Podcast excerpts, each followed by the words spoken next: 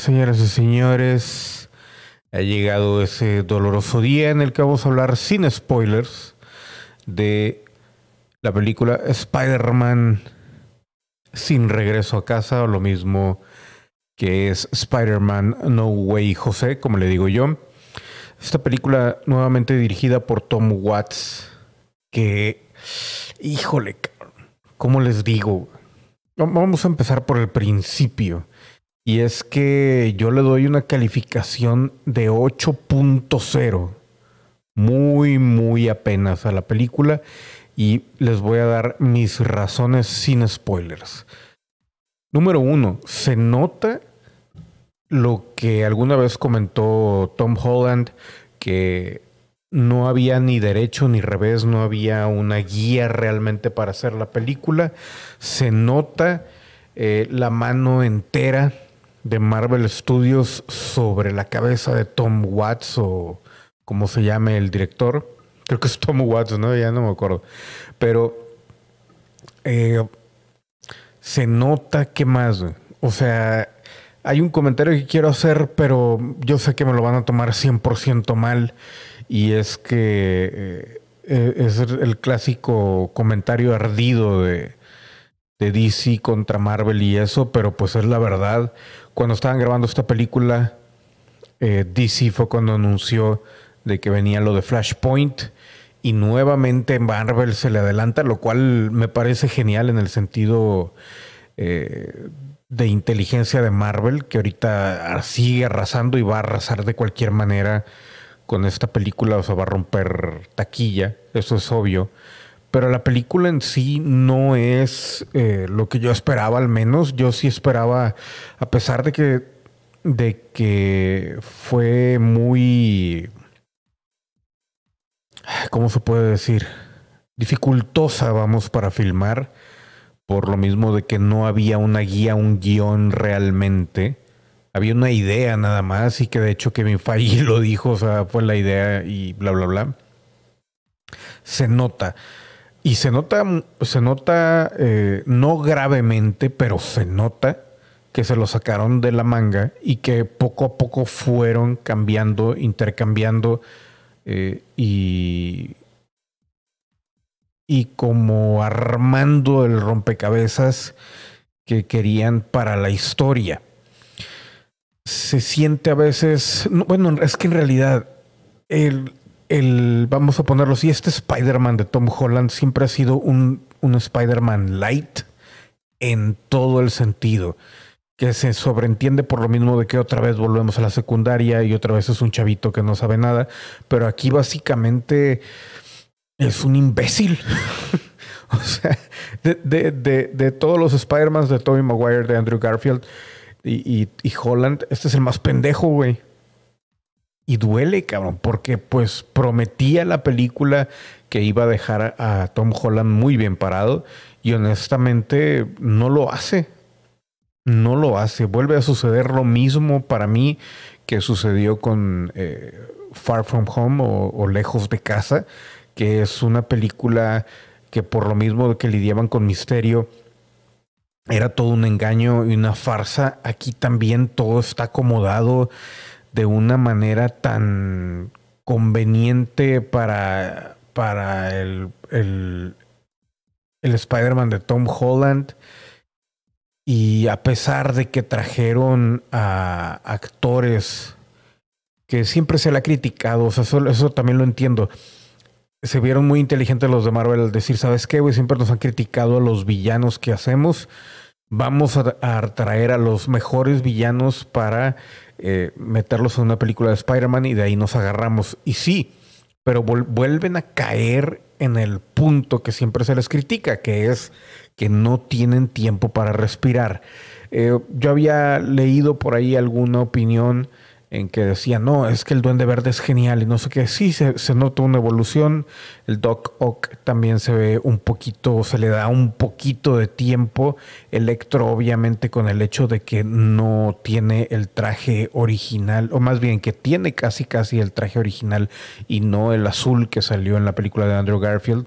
Horrible, por cierto, ese, ese traje. Pues sí, sí te da como que un, un pues un, ¿cómo se dice? Como que un pintarrajazo de que esto es eh, mejor o que hay una evolución, pero realmente eh, no, no hay un espacio para, para, para realmente ahondar en, en, los, en los villanos. Entonces, eh, pues es, es, algo complicado hablar sin spoilers, pero la primera parte de la película, los primeros que son 15 minutos, eh, es básicamente el pegote de Sin Regreso a Casa. Y de ahí, de a partir del minuto 20 al minuto 40, es cuando llega al minuto 40 que flaquea la película un poquito y se nota ahí la improvisación, que es cuando aparece también eh, Doctor Strange y todo eso. Y hay como que un burp, un burp muy extraño con la trama porque a final de cuentas, eh, básicamente volvemos al problema que tuve yo con la bruja escarlata, con la Scarlet Witch, de que sí, y que también con Loki, ¿no? De que todo lo multiverso lo están forzando de una manera muy extraña, como diciendo, ah, sí, estos güeyes lo provocaron.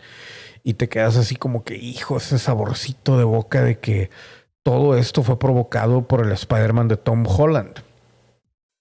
Y es como que una idea muy sacada de la manga. Lamentablemente no puedo ahondar en este review, pero sí se nota el pegote en todos lados. ya para cuando vas del minuto 40 al minuto 57, o sea, ya para que yo cuente los minutos es que hay algo mal en el ritmo de la película y en el hecho de que no te logras eh, meter del todo.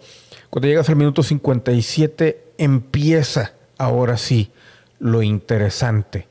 Y de cualquier manera el punto es que el material dura muy poco en, el momento interesante y vuelve a caer en esa falta de tiempo y no se siente el exceso de personajes porque no, no se siente, pero como que la historia va muy, muy... Eh, pues como que no hay presión. Y luego cuando ocurre algo que es lo que se supone eh, es lo que empuja la trama hacia el final y bla, bla, bla, la escena no es tan, tan trágica como, como debió de haber sido. Y aparte también el hecho de que eso que sucede se no contrapone, pero sustituye algo que es básico en la historia de Spider-Man, como que dices tú, ah, cabrón, o sea, ok, pero le falta inyectarle un poquito más para conectar con la gente en ese aspecto. Al final eh, lo quieren poner nuevamente como, o dejar como el sacrificado al, Spider-Man de Tom Holland, y honestamente no le queda porque él fue el que la cagó él fue el que hizo todo el mierdero. Y por más que quiera ahora hacerse el héroe, ya no le queda porque pues la cagó, güey.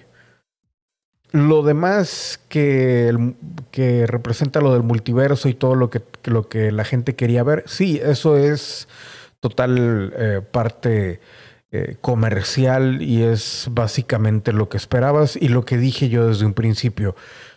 Lo malo de esta película es que parece que todo lo vemos en el tráiler, toda la película, toda la estructura de la película, la poca estructura de la película, el armado. Y sí, todo está en los trailers, en los avances.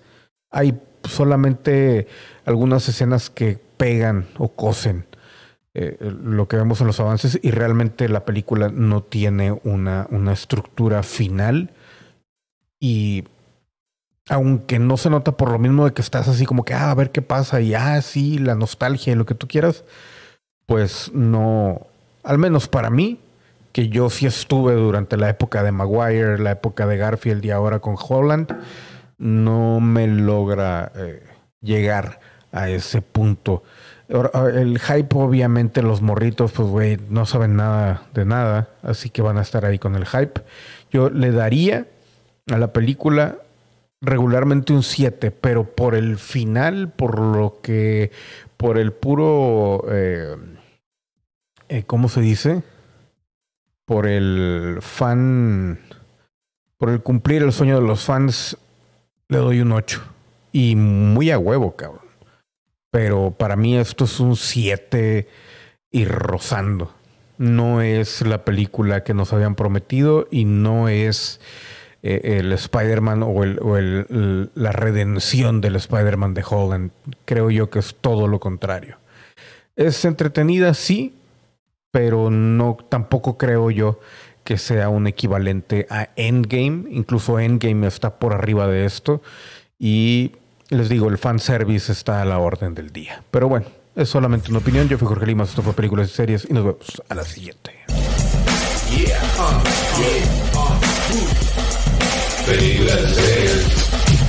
Películas de él. Películas de él.